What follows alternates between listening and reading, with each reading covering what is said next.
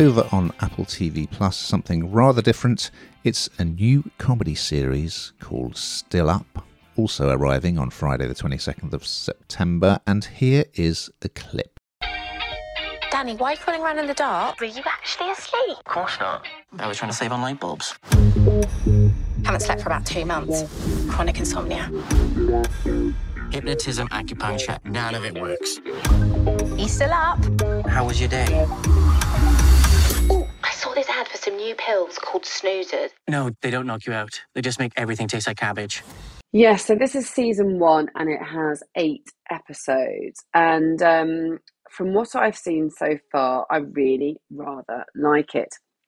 So this is written by um, two Brits who have based their whole the whole of the series on the fact that they can't sleep, their their own experiences experiences of being insomniacs, and um, we talk about this all the time. People really struggle to sleep. Fortunately, touch wood and everything else.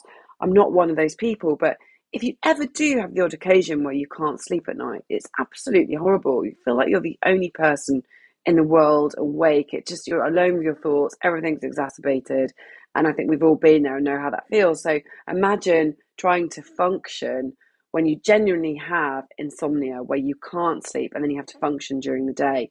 Um, but this is quite funny because this is set on two, based on two people um, who don't, who can't sleep. They're up through the night. One has a partner, one doesn't. Um, a, a male and female, and um, her boyfriend goes to bed. Her partner goes to bed, and she's just up and awake, and it's just completely sort of separate lives. But of course, she creates this life. You go online, I guess you doom scroll, don't you? Go to the places you don't want to go to, and she meets somebody else who the same thing, uh, just can't sleep, and their relationship becomes very, very funny. It's kind of like their it's their life that no one knows about. So they've got their day life, um, and then they've got their nightlife, and so it, you know they're quite very, very different people. You wouldn't put them together, but of course, once this sort of comes out that they are chatting and the things that they're getting up to, what have you, although platonic, it's quite disconcerting for um, for the other people involved. And so it, it it is it is very funny. They land themselves in some very silly situations. It's not very believable in places. I'd be lying if I said it was, but I do think it's harnessed a topic and a subject area that is incredibly relatable to a lot of people. And if anybody can't sleep and they could have a fun relationship like she's created, um, I think um, I think they'd be very delighted actually because it's just like a like-minded person, somebody who's struggling in the same um, way that that you are. So I, it, it has some really funny moments. It's not very credible or believable in places, but I actually really enjoyed it, and I'll, I'll keep on with this. What do you think, Ian?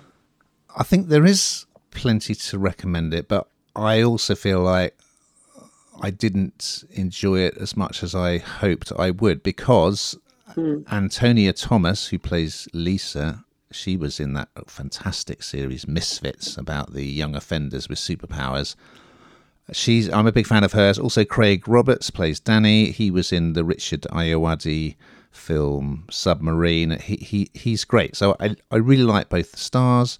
Then you've also got Blake Harrison, who I'm sure gets annoyed every time um, people call him the guy from The Inbetweeners. But that's who he is. And you've got Rich Fulcher from The Mighty Boosh. I feel it sort of owes a debt to the relationship that Ricky Gervais's character has in Extras with Ashley Jensen's character. Those are the sort of conversations that they have, these platonic friends. And it is a clever idea, the insomnia, A, and the fact that it's all going on over the phone. So she's out, say in episode one, she's out in the pharmacy, he's in his flat. And and the entire thing, they are talking to each other on the phone while things are happening to them, and that's very clever, I think. Really good idea. However, the situations that they've got themselves in, as you say, are not at all credible. So he is pretending that he's gone to Disneyland because he didn't want to go to the birthday party of his neighbour's cat. So, like for two weeks, he has to pretend he's not at home, which is really, I mean, I suppose it's kind of funny, but it's also just It kind of and it just annoyed me because it's not at all credible. And she mm-hmm. decided to take her kid on a sort of school trip, even though the kid had chicken pox, which I don't think a mum would do. And to disguise the fact, she made the kid wear a, a sheep mask. And again, I thought, well, and, and then it's all the fallout from both those situations. There's a lot of stuff that's really good. I didn't find it as funny as it seems to think it is but I but I love I love the two leads. I love their performances. I really like the setup, and um, yeah, I, I I'm sure it will grow on me. So um, yeah, cautiously recommended.